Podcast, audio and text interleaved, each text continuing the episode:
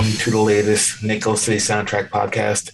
In this episode, this episode is a re airing, I guess, of an interview that I did with Doug White on the HMNI Fanzine podcast, which is the podcast I had before um, Nickel City Soundtrack. Um, it's coming back soon, hopefully, but that's besides the point. Um, we interviewed Doug, or I interviewed Doug along with Eric Elman at Watchman Studios a couple of years ago, and we talked to Doug about like recording his career, and we we talked about uh, some of his cool hobbies that he has as well, including catio living. Uh, check that out. Listen to the end. It's a good time. Thanks to Eric for helping me out with this way back when, and we will see you on the next one.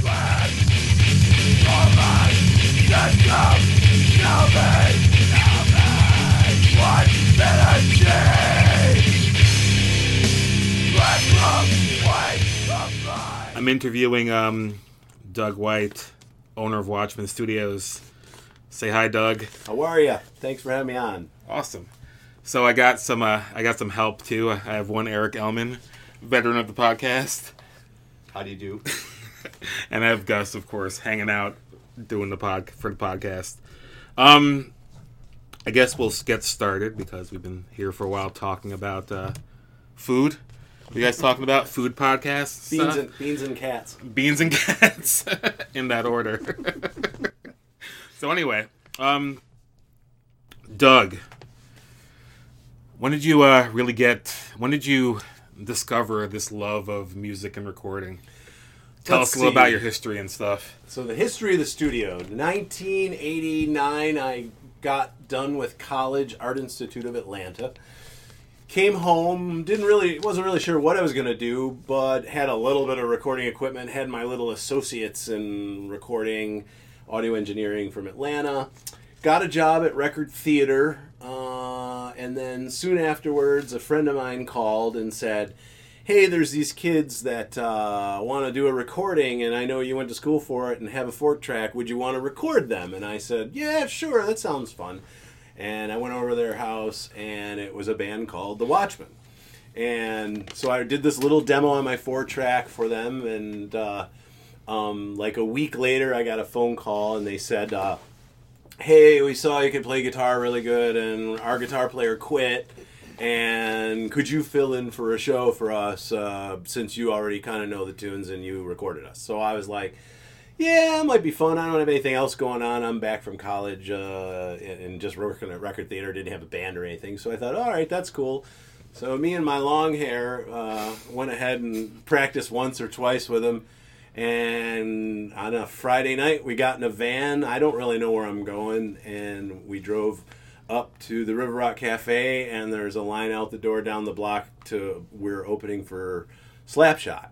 And I was like, "Are you kidding me? This is where we're playing? Like all these people?" And they're like, "Yeah, yeah, it's no problem. We do it all the time." And I'm like, "Oh my god, you got to be kidding me!"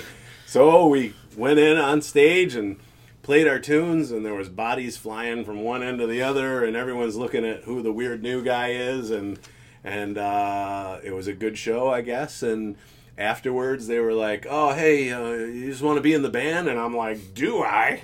yeah, I'll be in this band. I thought we were going to go play in front of nobody. Yeah. And um, so then, uh, maybe a month or two later, uh, we clear, I cleared out a little part of my parents' basement, and we set up my little four track and and started to do some more demoing. And it, it soon started to be referred to as Watchmen's Studio, like as in the band's studio because we were the only ones that recorded there. So so we called it Watchman Studios because it was the the band's studio. Uh, then it didn't take long before um, a couple other bands in the scene were like, "Hey, uh, could you do a demo for us?" And I was like, "Yeah, I guess so. Yeah, sure." I asked my parents, "Hey, can I have some guys over? We're gonna do some recording." And sure. And then that just snowballed and snowballed for a couple of years. Um, then eventually, long after the band had broken up, the the name stuck. So we just carried on with the name. So people asked me like, "Oh, were you really into the comic book and stuff?" And I was like, "No, I didn't really know anything about it. I somebody else named the band for me." so um, yeah, it wasn't really uh, uh, wasn't really my thing. The band was named after the Watchmen Yeah, comic. yeah. Okay. Um, what kind of band was the Watchmen?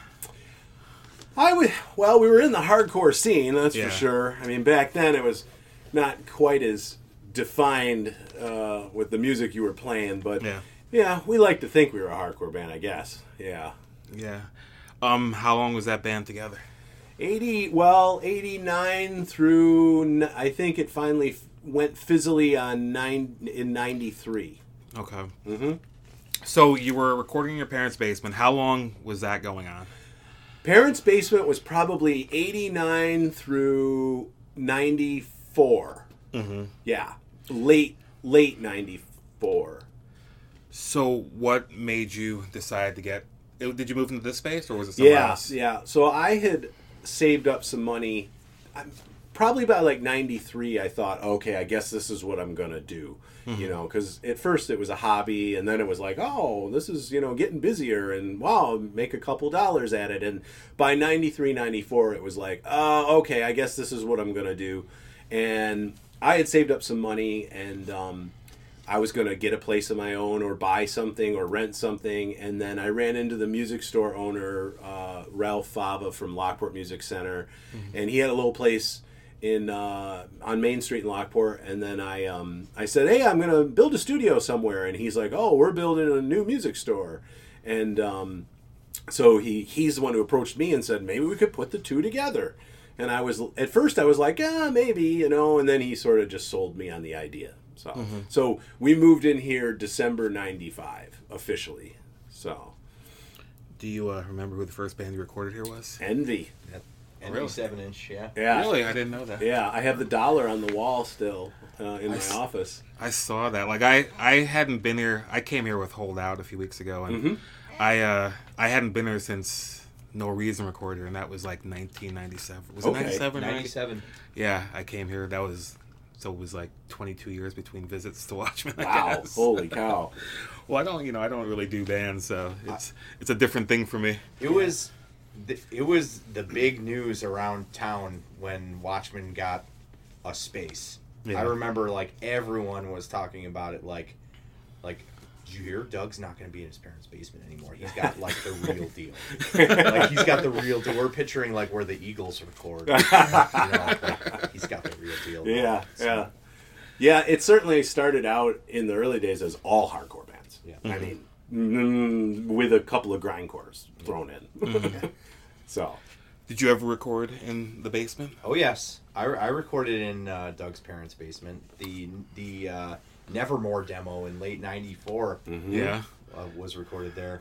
you know i can at this point now i can count on one hand almost to the people left that were in the parents basement yeah, Yeah.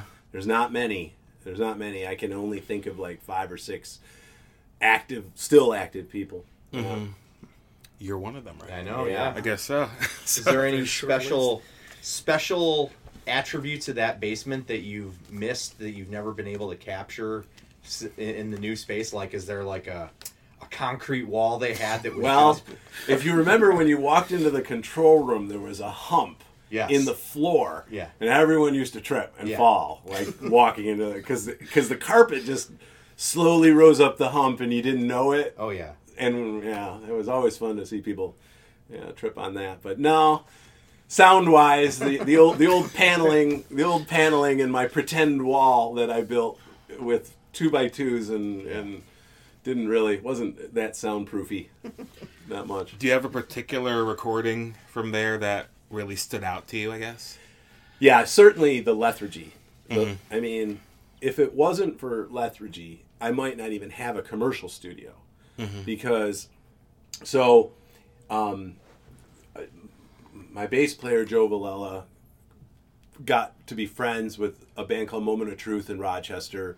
Then they came and recorded with me through Joe, and then along with them they brought a friend named Adam who was in a band called Lethargy, and then that was the start of the Rochester business. And once Lethargy recorded with me, which now is Mastodon basically from two or three of the members, once they recorded with me, um, the floodgates of Rochester bands opened up, and me being in Lockport, kind of in between a little bit Rochester and Buffalo, you know, I don't know if I would have been able to sustain myself commercially if it was just like some of the Buffalo bands. I don't know if it would be enough. So it certainly has been 35 to 40% Rochester bands through here over the years, about 35%.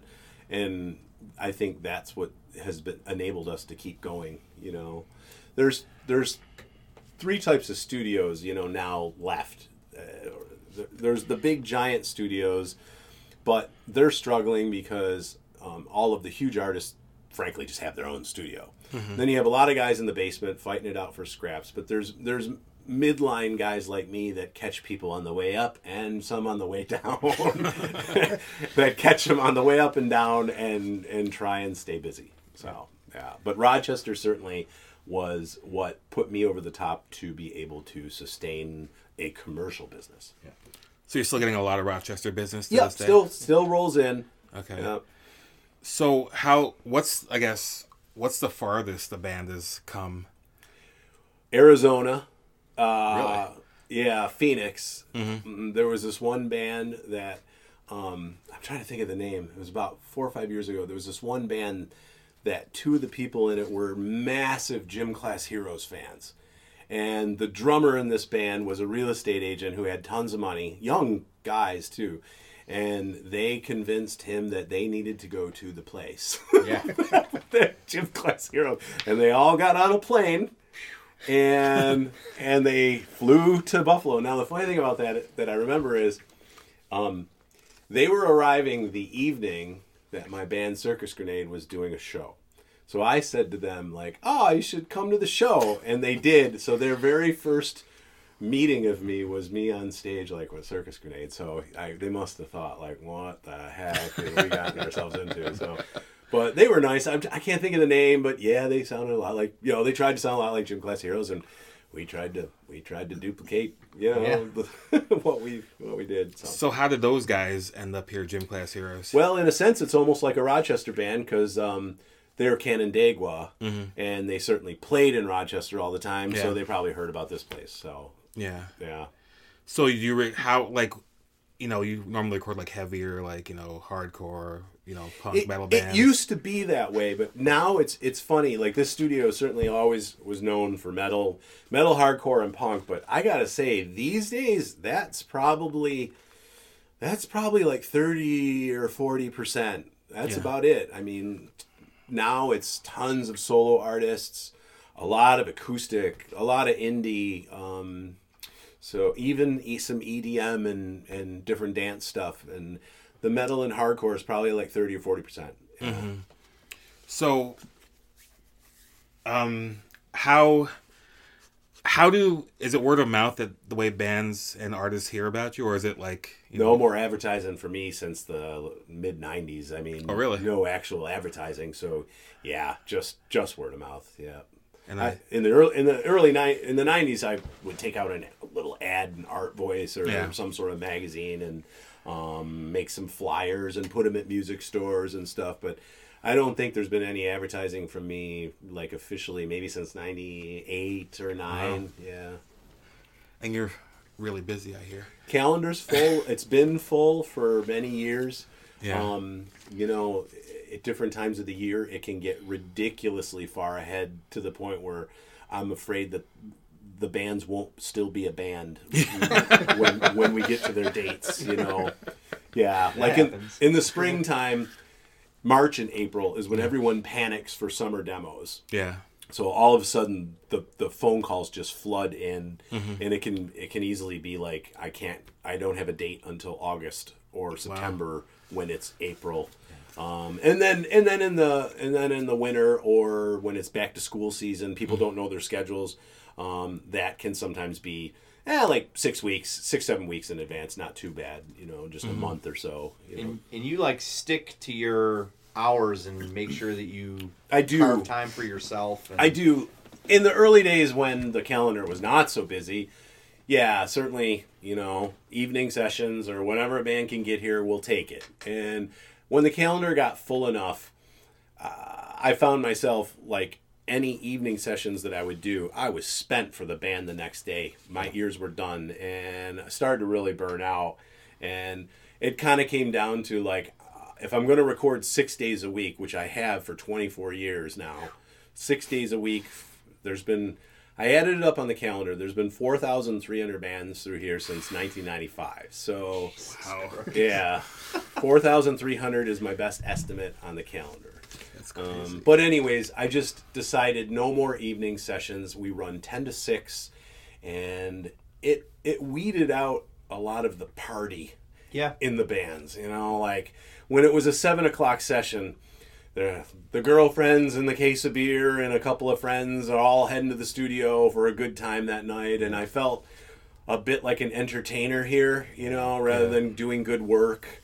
Um, And when it was ten to six, it it sort of it provided for a more serious client that that would plan to take a day off work or possibly make the exception to come in for a full day and it it brought in maybe a little more serious of a client to a point so and and also it regimented my sleep better Oh yeah. yeah. Do you live near here? yeah i'm about i'm in gasport about uh well 12 12 13 minutes yeah Okay. yeah Um, did you ever when you were going to start the studio? Did you want to have it in Lockport, or were you maybe thinking Buffalo was a better place for it?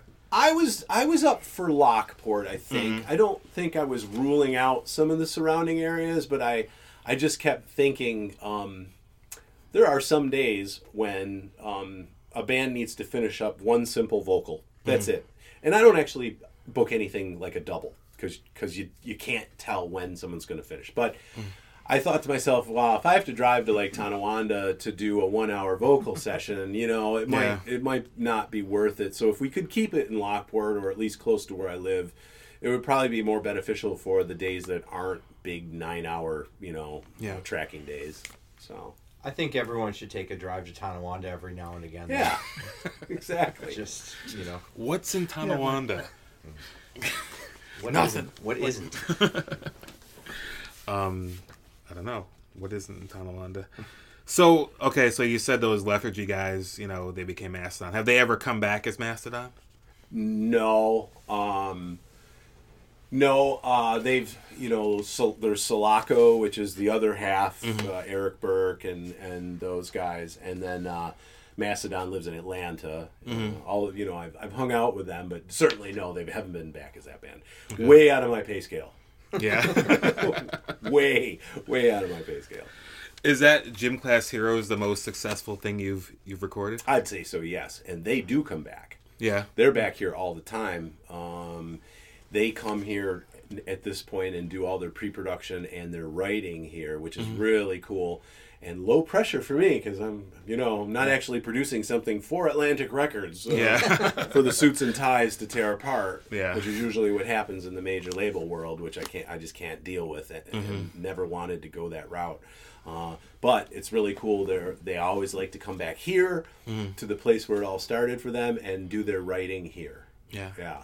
That's cool. It's Yeah. cool that you're able to do so much, eh, so much stuff in in other realms of music, and even like you were saying now, a large percentage, a larger percentage of your music is of your clientele is is not punk, hardcore, metal related. When like the studio in itself, I've always viewed as you can do anything here, but it but if you're a punk, hardcore, metal band, you have a specialized place Yeah. that you can go, which is an absolute gift to for a city to have.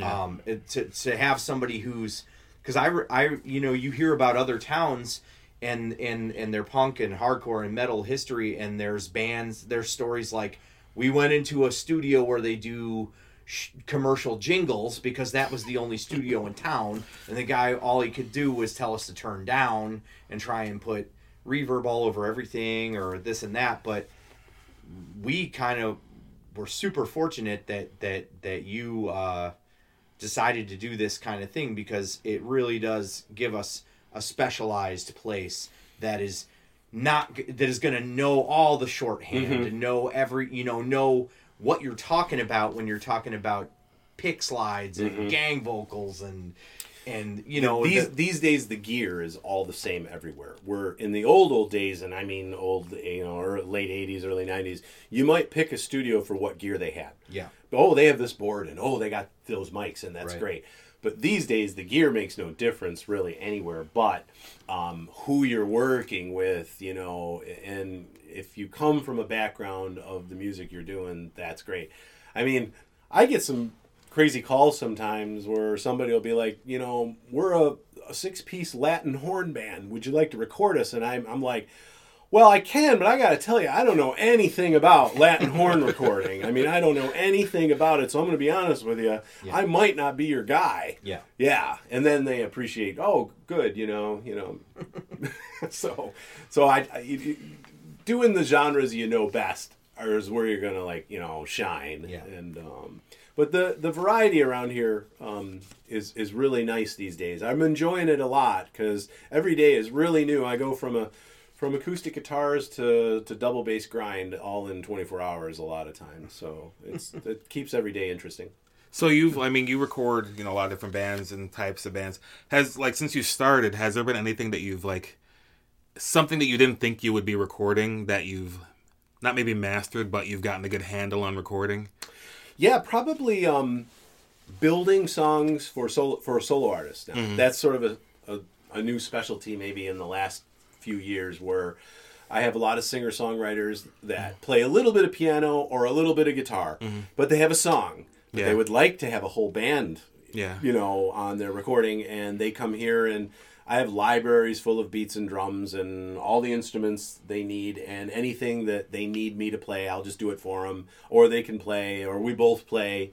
And bu- building, I, I suppose you could call it producing, yeah, but um, for the most part, I don't see much of a difference between producing and engineering. I help mm. out as much as the band needs me to, mm-hmm. but with a solo artist like that, they need all of it. So, That's that's a big difference with you and a lot of other studios. I know. I think the term that I might have heard you say once is you you just get paid like a plumber. yeah. You know, like it's like I mm-hmm. don't need to be on your record points system. I don't need to get production credit. You know, I'm. You know, It's an hourly fee. Yeah. And whether I tracked all the solos for the band or whether I just hit record and they just played, it's all the same to me. Yeah. Yeah.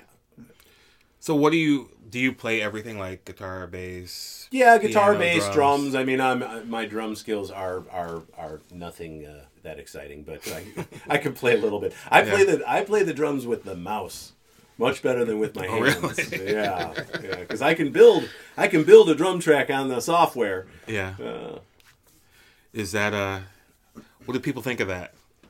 Building drums on software rather than playing? oh, in 2020, who cares? Well, Yeah, everyone does it. I mean, if it's a if it's a solo artist, it's just coming down to like him saving money. Uh, Yeah. uh, him or her coming in here and not needing a drummer to learn the track, play the track. You know. the idea that something you're hearing on the radio these days isn't like a profound magic trick is like absurd like every nothing is real i mean every, you know Mm-hmm. it's like sure you want to sit there and spend all the time and roll in a grand piano and this and that mm-hmm. or like for one one hundredth of the money do you want to just use this midi patch i have and, Yeah, and yeah. just bang it out like I think I think it comes down to band versus solo artist too. Yeah. Mm-hmm. You know, like when it's a band, it means something to them to have their drummer on it, even though possibly we could grab drums from somewhere else and they Yeah. probably might be better, but that's not the point. Yeah. Yeah. Mm-hmm. yeah. So like a solo artist will come in. What are they coming in with when you're building a song for them? Like what are they kind of showing Well, up uh, with? a rough outline can be the minimal. Like I have three chords that are a cool melody for a chorus. What do you think else we should put in? So, so we, we kind of write and produce it together, all the way to a completely finished track, and they know exactly the tempo they're looking for. So, That sounds crazy to me. I don't know nothing about recording, but that sounds crazy to me that you wouldn't have like everything kind of prepared Well- before you show up in the studio. yeah, and you know, though some of the songs that we've done with people just on the fly, uh, winging it together, man, th- those have come out the best. Some of my favorite things we just invented that day. Oh yeah. Yeah, it's like when something is for solo artists when something is ultra planned out, but he but they haven't heard it with a band because they don't have a band. When it's very very planned out, sometimes it doesn't come out the way they thought. Yeah. Where when nothing's planned out, it's always a surprise. Yeah, yeah, that makes sense. yeah. Because I, I was writing, I was telling him I was writing songs for my band, and like I, I, you know, I, we played, we played the recording, and in my head I was singing it. When I came to practice to sing it, it just, it was not what I what I was singing in my head. So it was, it was just like something completely different. so, but we're working it out. So that's that's cool. So Let's get some Doug's favorite all-time hardcore bands okay, and, and why and what what does Doug look for in a in a My favorite hardcore band of all times, that's an easy one. That's Killing Time. oh yeah That's an easy one. They, I, there's a sticker on the wall up there that they gave me personally, and I saved it. Yeah. You know, we played with them at the River Rock, and they were always my favorite band, and they were super, super nice to us too. Um, after that, uh, oh, it's, for me, it's a close, it's a close call between Integrity and Judge. I would say for yeah, Integrity those who fear tomorrow like changed us all you know and that was that was the beginning of it but but then judge came out with such a well-rounded sound uh, production wise that integrity didn't have in those days.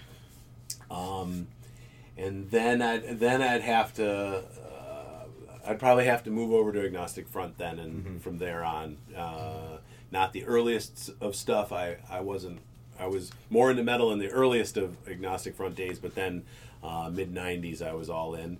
And and sick of it all too of course. So I think that's that's probably my my top five or six there.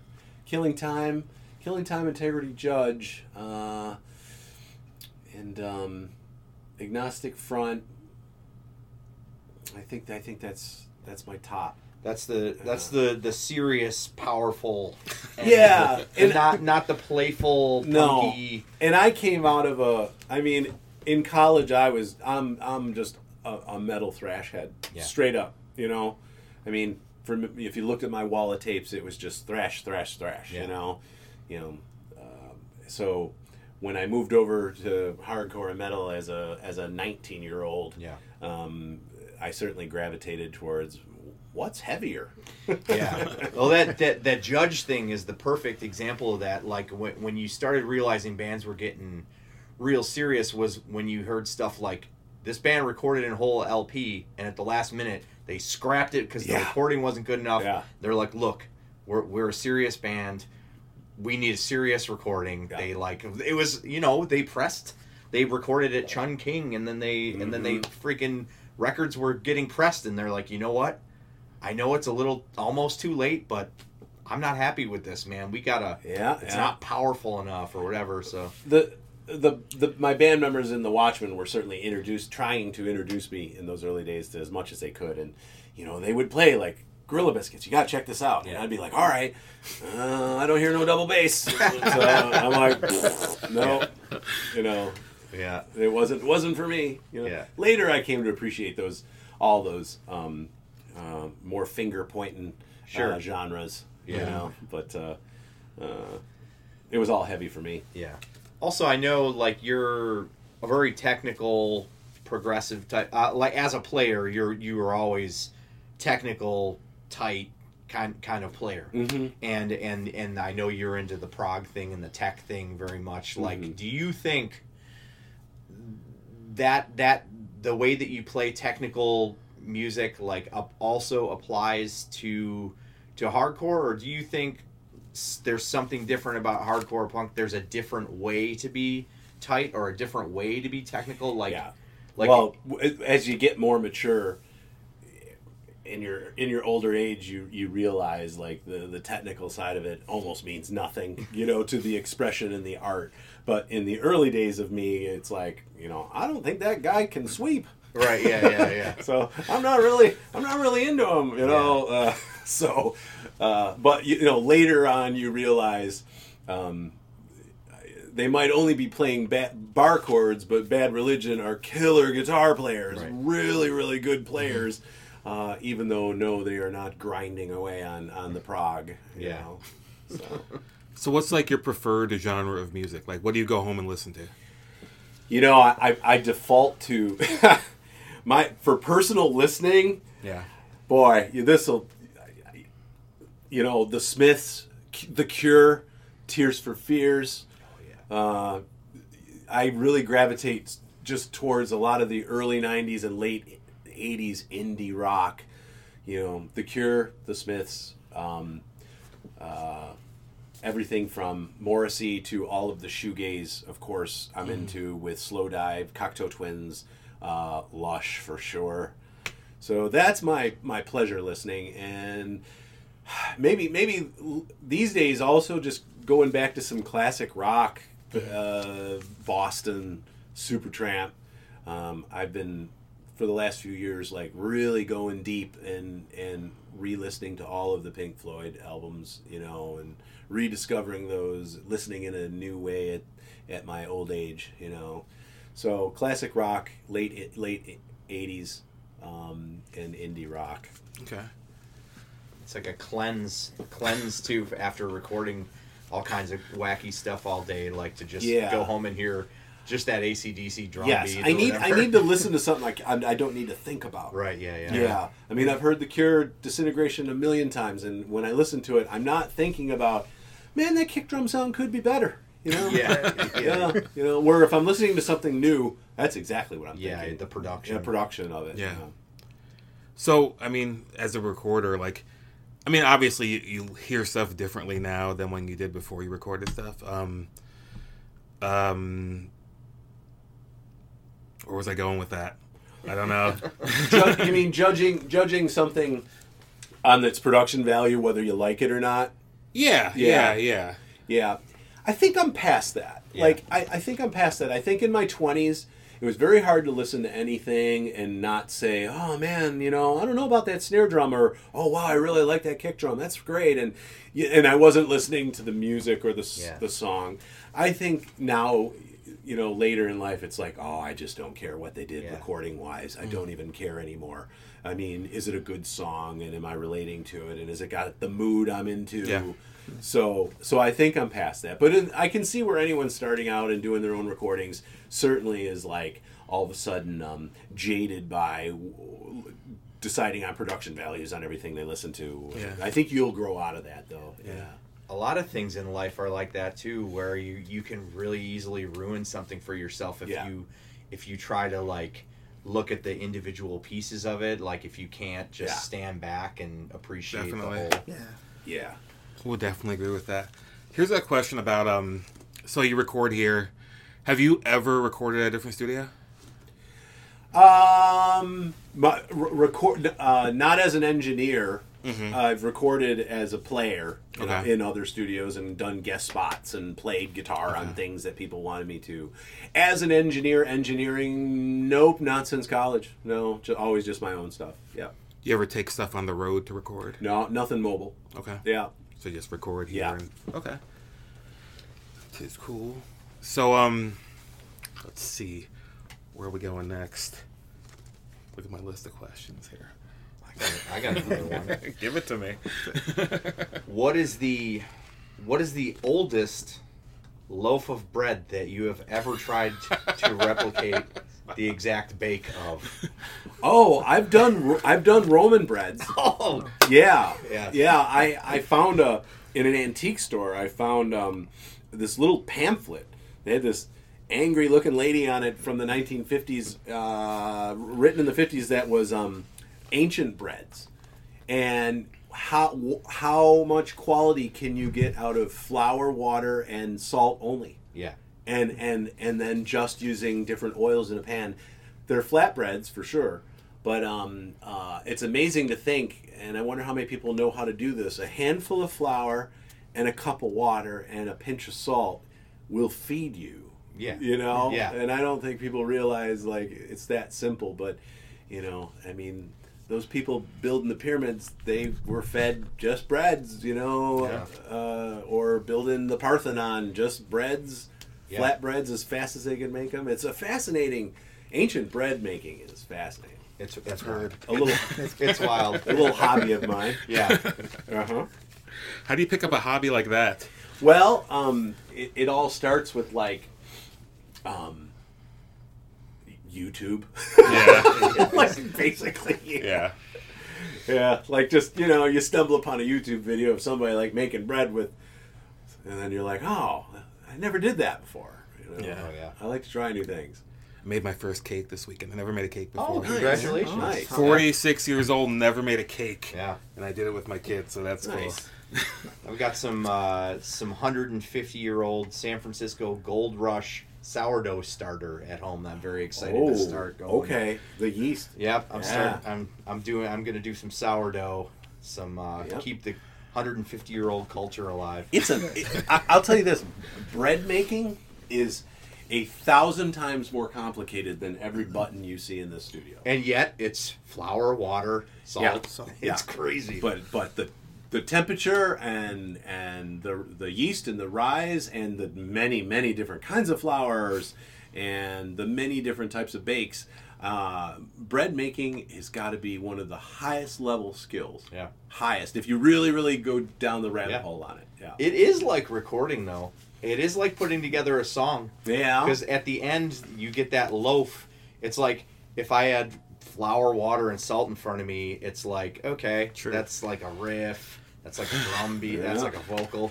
But and when you're all done sometimes When it you is just a loaf it, just as often, it turns out it turns out bad. yeah yeah What's your preferred bread then? My preferred bread? Oh, hmm. Well, it depends on what you're eating. You know. Okay. Yeah. Uh, different breads, like like wines, go with different meals. Let's so say a peanut butter and jelly sandwich. What kind of bread are we? I'd putting- go with Italian. Italian. Yeah, really? nice- I've nice- never tried that. Yeah, nice Italian bread. hmm Peanut butter and jelly is really nice on a nice soft Italian. I'll have to try that. Yeah. I'll have to delve in. Back to music though. I knew I was going to poison this interview. Back to music though. What was the first concert you went to?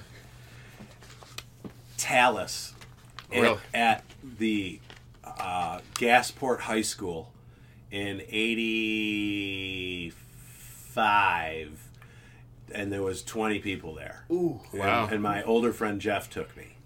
And we went and saw Talas, and there was probably like 20, 25 people. It was in the high school auditorium.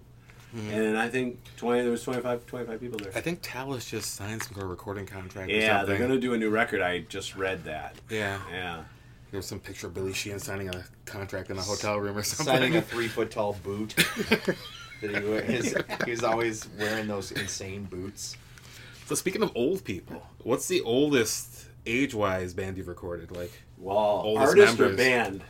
artists. Artist, I would, I, I, I vividly remember that. 92. Oh, 92 years old. There was this guy that showed up. It wasn't that long ago either. There was a guy who showed up here in his 50s, maybe late 50s, early 60s, and uh, said, I want to book an hour or two for my dad. Thinking, wow, you're your dad, huh? okay.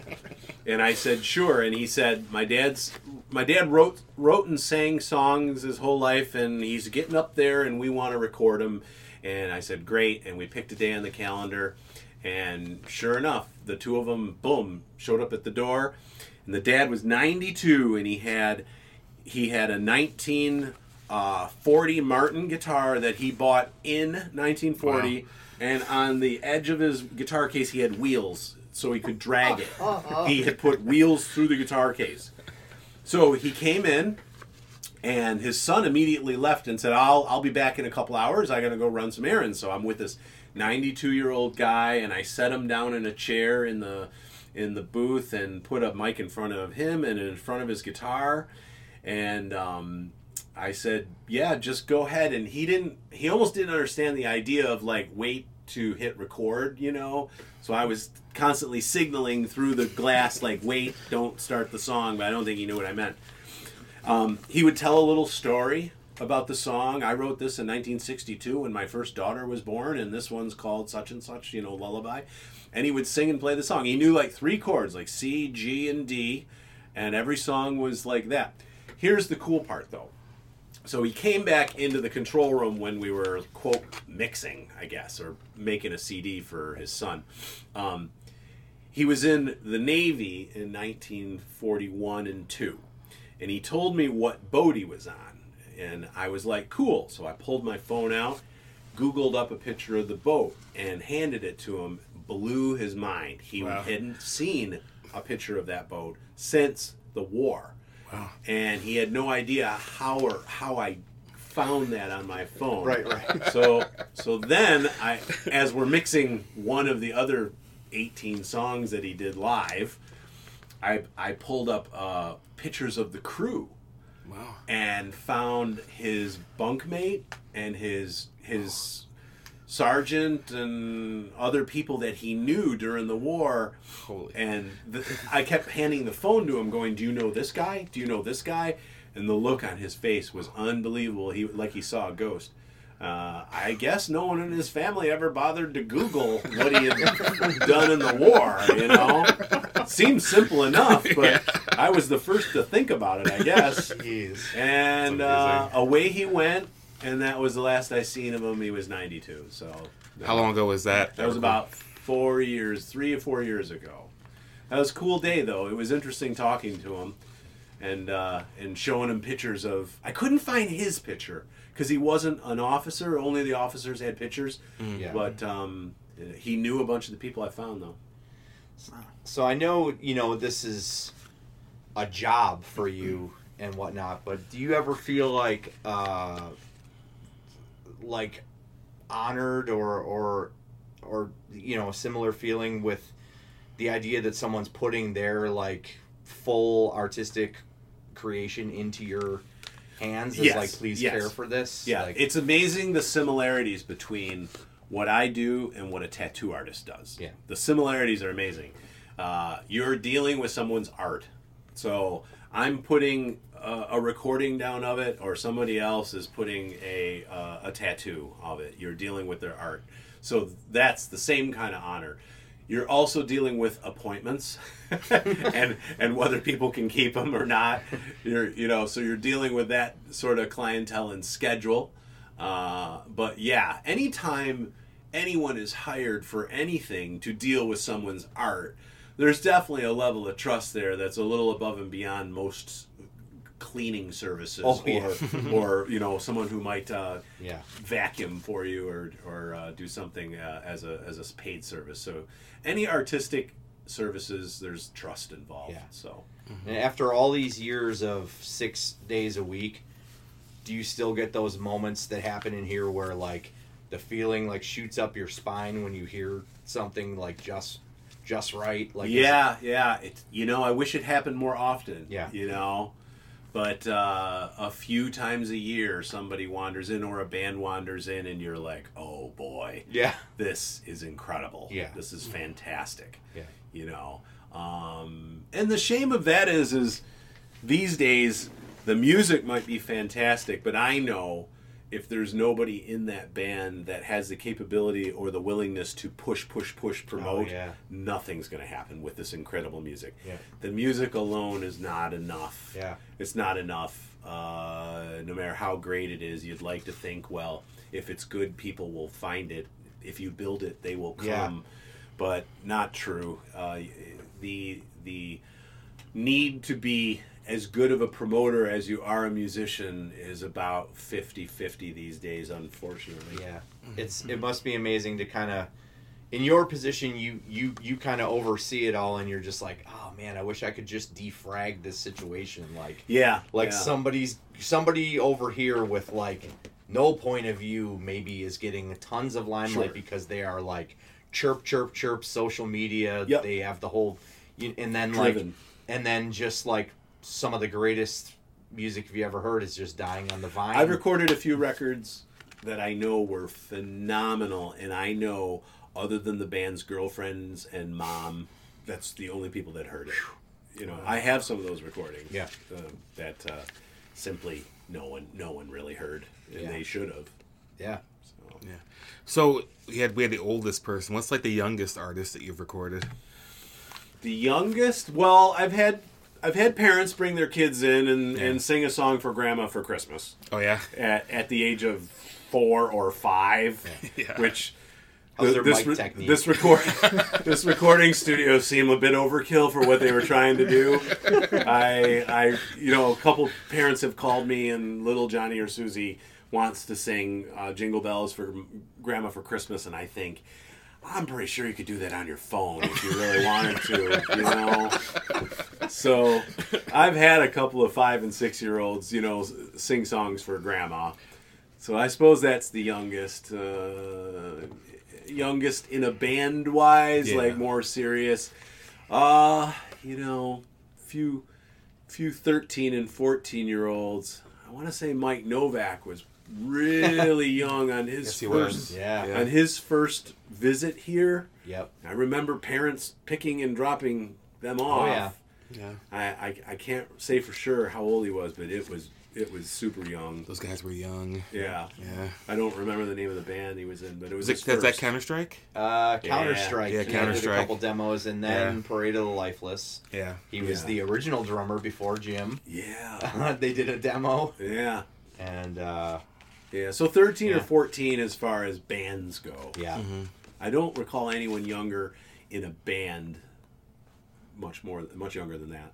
this is a pretty. It's pretty G. There's not too many like swears and stuff around. It's, you No, know, keep it actually clean. actually um uh, a lot of the swears in the stickers have been removed. Yeah. Yeah, there there's there's almost none. There you go. Yeah, because yes, uh, sometimes sometimes it's a family atmosphere here. Yeah. Very cool. Not not, not usually, but but sometimes. So, um, what's the last con- concert you've been to? the very last one, uh, well, it would have been it would have been Rush. Yeah. Yeah, yeah. I don't go out to many big concerts because, frankly, I think at this point my ears don't need it. Yeah, they really, I mean, earplugs and all is one thing, but I still come home from a big arena concert with my head rattling, Yeah. and I have to wonder the next day how fresh I am, you know. Mm-hmm. So I'm just I'm just really trying to take it easy on the ears. It's I mean I'd love to go out for a lot more local shows, especially things I've recorded and produced, and go to the CD release party. Seems Yeah. like a natural thing that I might do. But the only thing keeping me back really is like, wow, just pounding my ears at the club till about midnight. Yeah. It's just it's just unneeded. I I mean, I'm I'm getting pounded all day every day and um I'm just conserving what I got. Yeah. Yeah. Have, are you in any bands now? My my indie band Makara's Pen is still still around. Um, Not very active at the moment. My singer had a had a, a baby, and I'm sure we're we're probably on hiatus for now. And then I have my my um, metal band Circus Grenade, which is certainly still together. Uh, but I th- but every I think everyone else in the band's kind of got their more serious bands, and they've been gigging with that and. Uh, no show offers have come along that made it seem like we should rehearse for another three weeks and call my guys in from Rochester to to, to play in front of four kids at the Evening Star. So it just didn't. It just hasn't seemed quite worth it to put it in in in uh, in gear. Yeah. That makes sense. I mean, Yeah, it's we're, a- but we're still together. We like to, you know. Yeah. Have, haven't done a show in a year though, so Yeah. You practiced recently? no. But we recorded. We've done some recording. Yeah. That is cool. Got anything, Gus? I don't. Out, out of any of the bands you've been in, what's uh, probably your favorite show you've ever played? I would I would say my favorite band I've ever been in, I think, is Circus Grenade. My my metal band. When when Circus Grenade is firing on all cylinders, it's magic. It's almost trance like. You know, the, mm-hmm. all the riffs become muscle memory, mm-hmm. and there ain't many of them. You know, I mean, you know, you can only crunch just so many ways. But but when it when it's good, it's great. And uh, as far as favorite show goes, I won't I won't say anything about crowd attendance. I played some big shows with indie bands in front of lots of people, but I would say like my some of my favorite shows are when Circus Grenade was the most rehearsed. And there was just a, a Friday night Broadway Joe's show that we played, and we just happened to be on point, you know, like happened to kill it. Those are my favorite, you know, uh, even though certainly there was 25 people enjoying it, and that's about it, you know. But Yeah. my favorite shows are when the band was really firing right. Yeah. Your own personal satisfaction Yes. of, of of putting a good. Yes, Good thing it out didn't there. matter who was there and who saw it. You know, it was, it was, um, because I've, I, some of my indie bands have played some festivals and there was lots of people there and stuff that overall. That doesn't always mean- Yeah, it doesn't Yeah. doesn't mean it was a good show. Yeah, yeah. So Circus Grenade, firing on all cylinders, doing well. I'd say he's probably my favorite. Yeah. Yeah. Um. Let's uh let's talk about uh some hobbies that you have. Got a lot of them. A lot of them. I Yeah. tell me about like uh the things you do for your cats. Well, we I, I, we we we have a, an Instagram. Shout Yes. out to Shout Catio Living. Catio Catio Living. C A C A T I O Living on Instagram is our cat channel.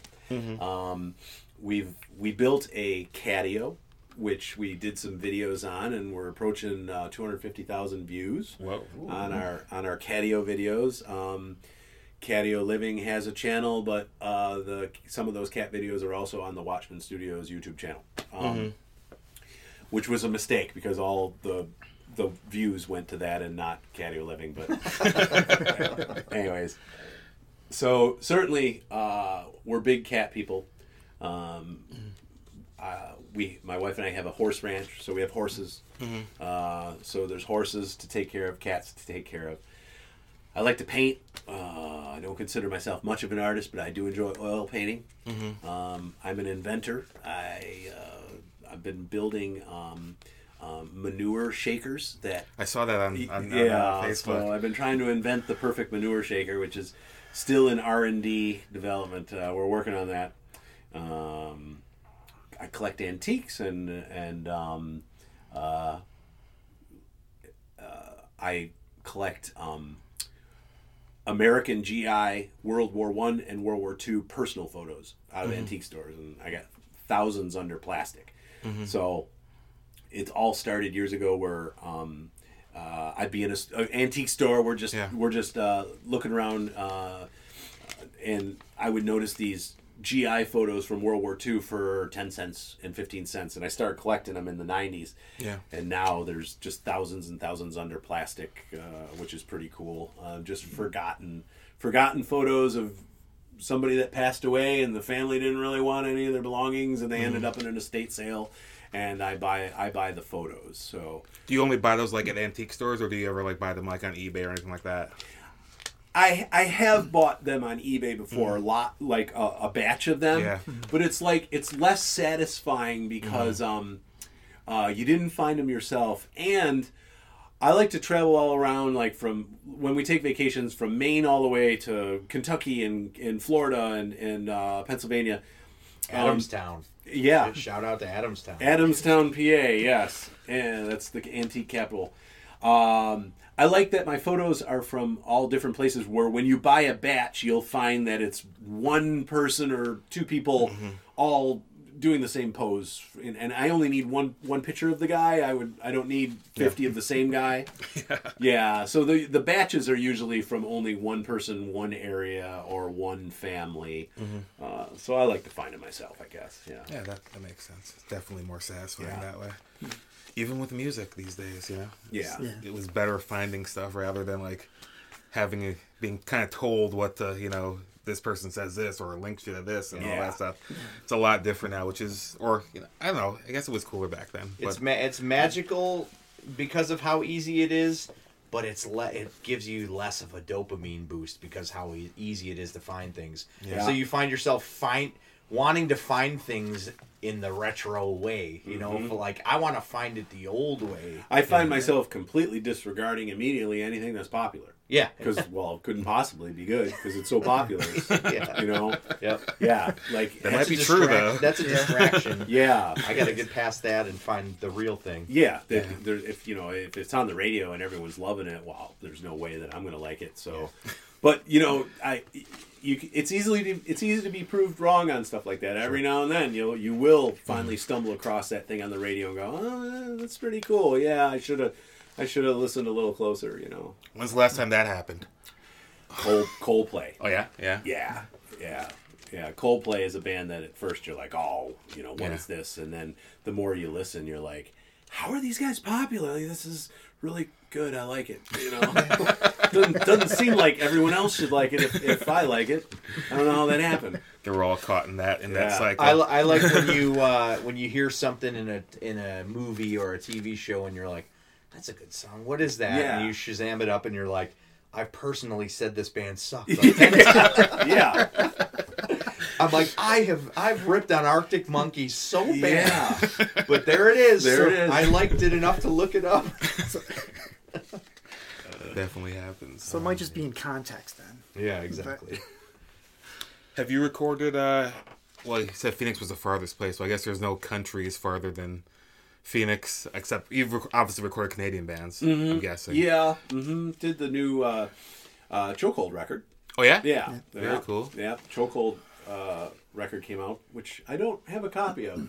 Uh, hint, hint on Shout out to? Chokehold. Let's get Chris let's, Logan, let's get Yeah, this in let's Get to here. the post office, bud. I don't actually own one. uh, there, there was an email going around a while back. They were going to send one, but I, I would like to hang it on the wall for for somebody to send me one. Yeah. Um, so Canadian, yeah, out of country bands. Uh no, just a, just a Canadian band. I had a I had a band from Mexico get a hold of me, a death metal band from Mexico, flirting with the idea of coming up to me. I'm not even sure why, but Yeah. they they seemed to have it in their head that they wanted to come here and had heard something. I, I was like, wow, it's a long ways and a big commitment, but if you know if you want to, but it, it never it never transpired. So I talked to one band that you know, you know. I've done some mastering for overseas bands Yeah. Yeah. over the internet. And that's about as close as I've gotten. Has there ever been like a band where like it like just wasn't working, and you just had to like stop it, or they stopped it? I don't know. Like Yeah, well, it's um there's a lot of bands that come here that it's not working. fair enough. but but we, we power through it. Yeah.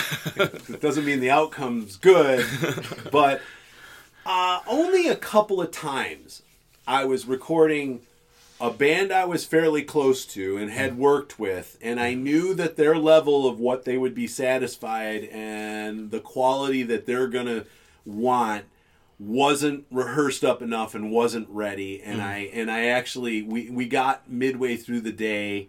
Everyone's super frustrated. The material wasn't nearly uh, put together as, as much as they thought. Mm-hmm. And i was like hey let's just call it even you know? Like let's book a different day. Don't worry about paying me for today you mm. know?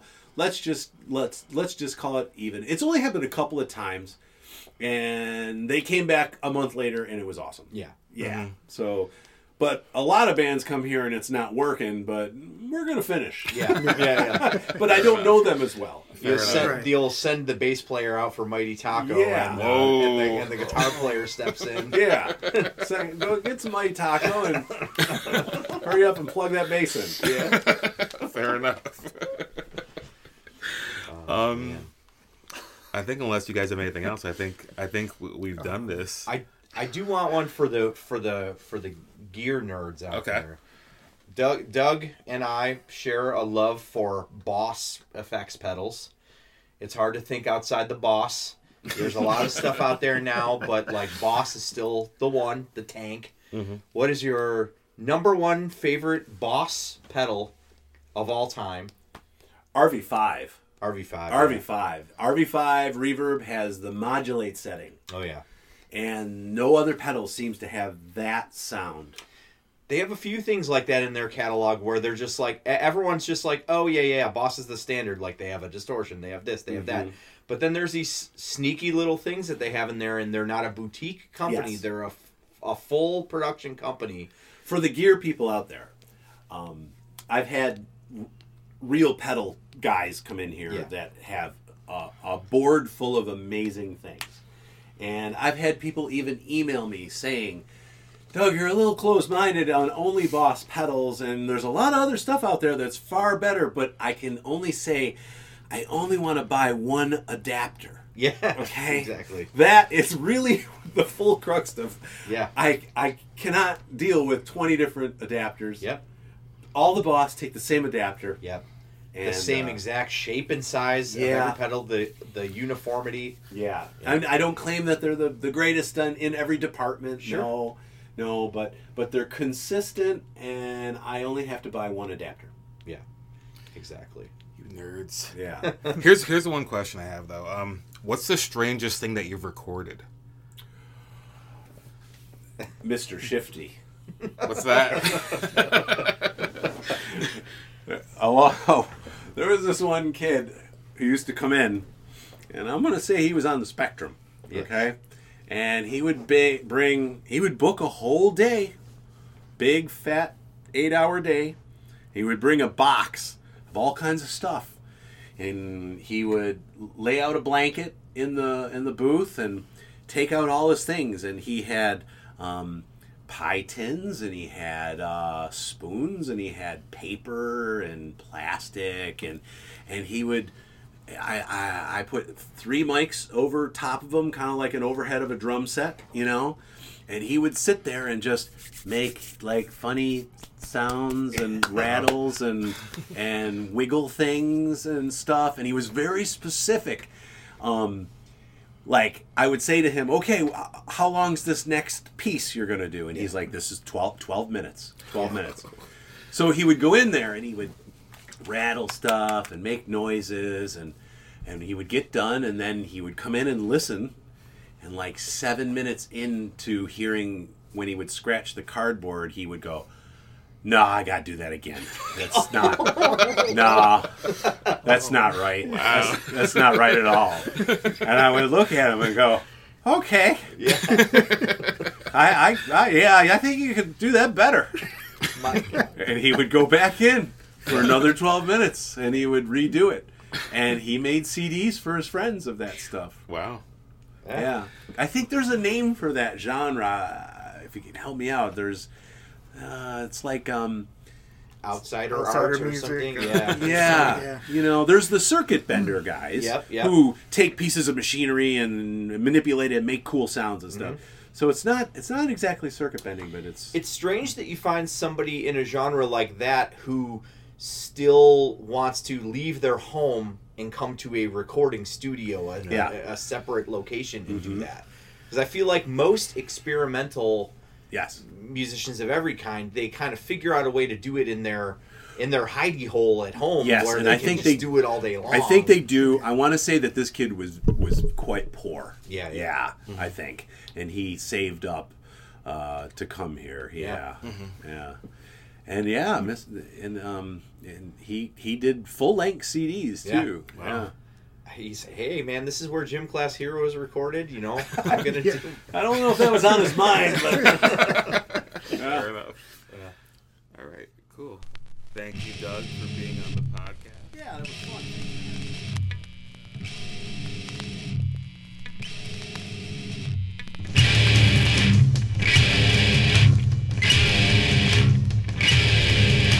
Rowan! Run back!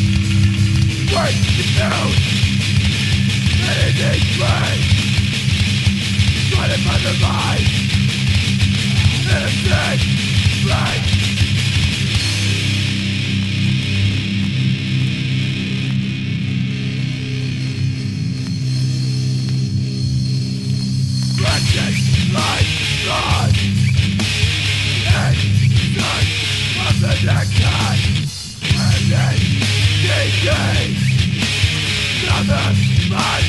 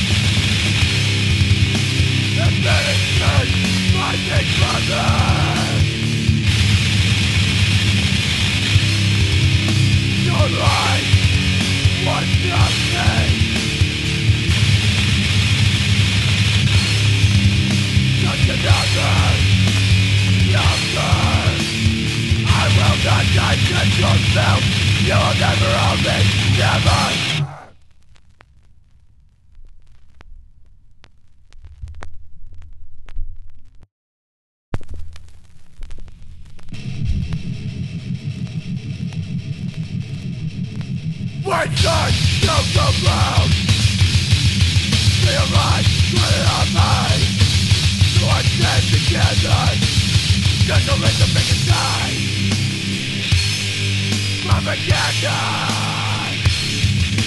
Just a wall of fear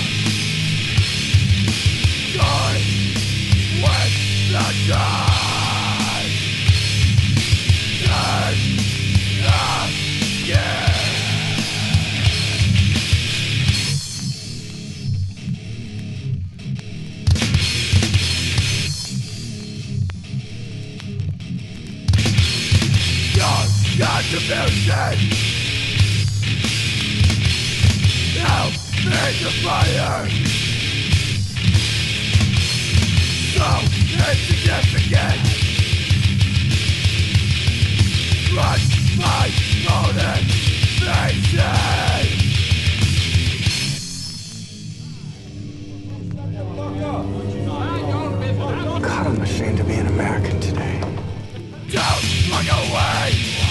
Straighten everything.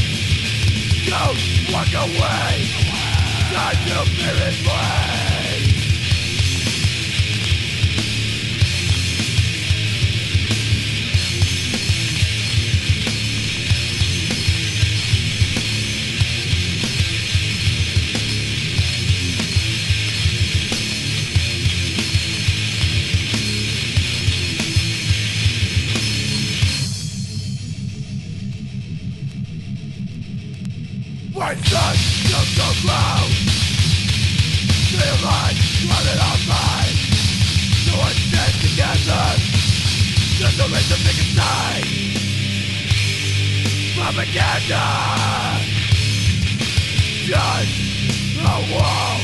of fear Die with the God